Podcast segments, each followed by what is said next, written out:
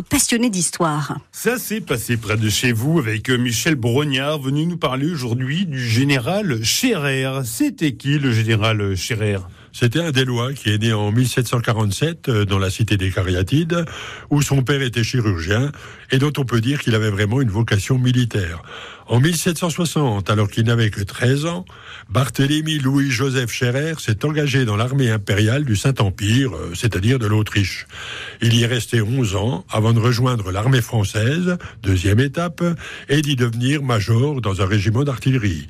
Et puis, troisième étape, en 1785, il a rejoint l'armée hollandaise, qu'il quittera cinq ans plus tard, avec le grade cette fois de lieutenant-colonel. Il a quitté l'armée hollandaise pour rejoindre les armées de la Révolution française? Oui, le, 21 septembre 1792, euh, il a participé à la victoire de Valmy, qui a entraîné la destitution de la royauté et la proclamation de la Première République. Scherer a été promu général d'armée l'année suivante.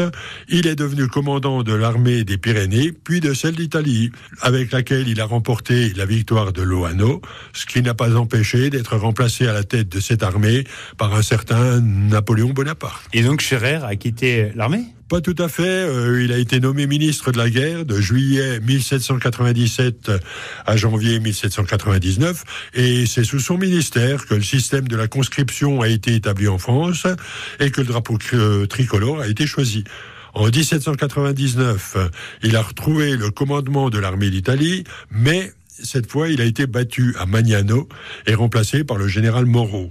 Scherer a pris sa retraite après le coup d'État du 18 Brumaire 1804 et il est mort le 18 août euh, de cette même année. Et je suppose qu'il a été honoré Adèle? Adèle, euh, Adèle est ailleurs. Hein. Euh, à Paris, son nom figure sur l'arc de triomphe de l'Étoile.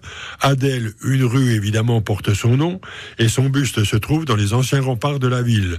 Et à Comanchon, dans l'Aisne, où il est enterré, une plaque tombale a été apposée à l'entrée de l'église Notre-Dame pour rappeler que là repose le général Scherer. Michel Brognard, merci. Vous parliez aujourd'hui du général Scherer.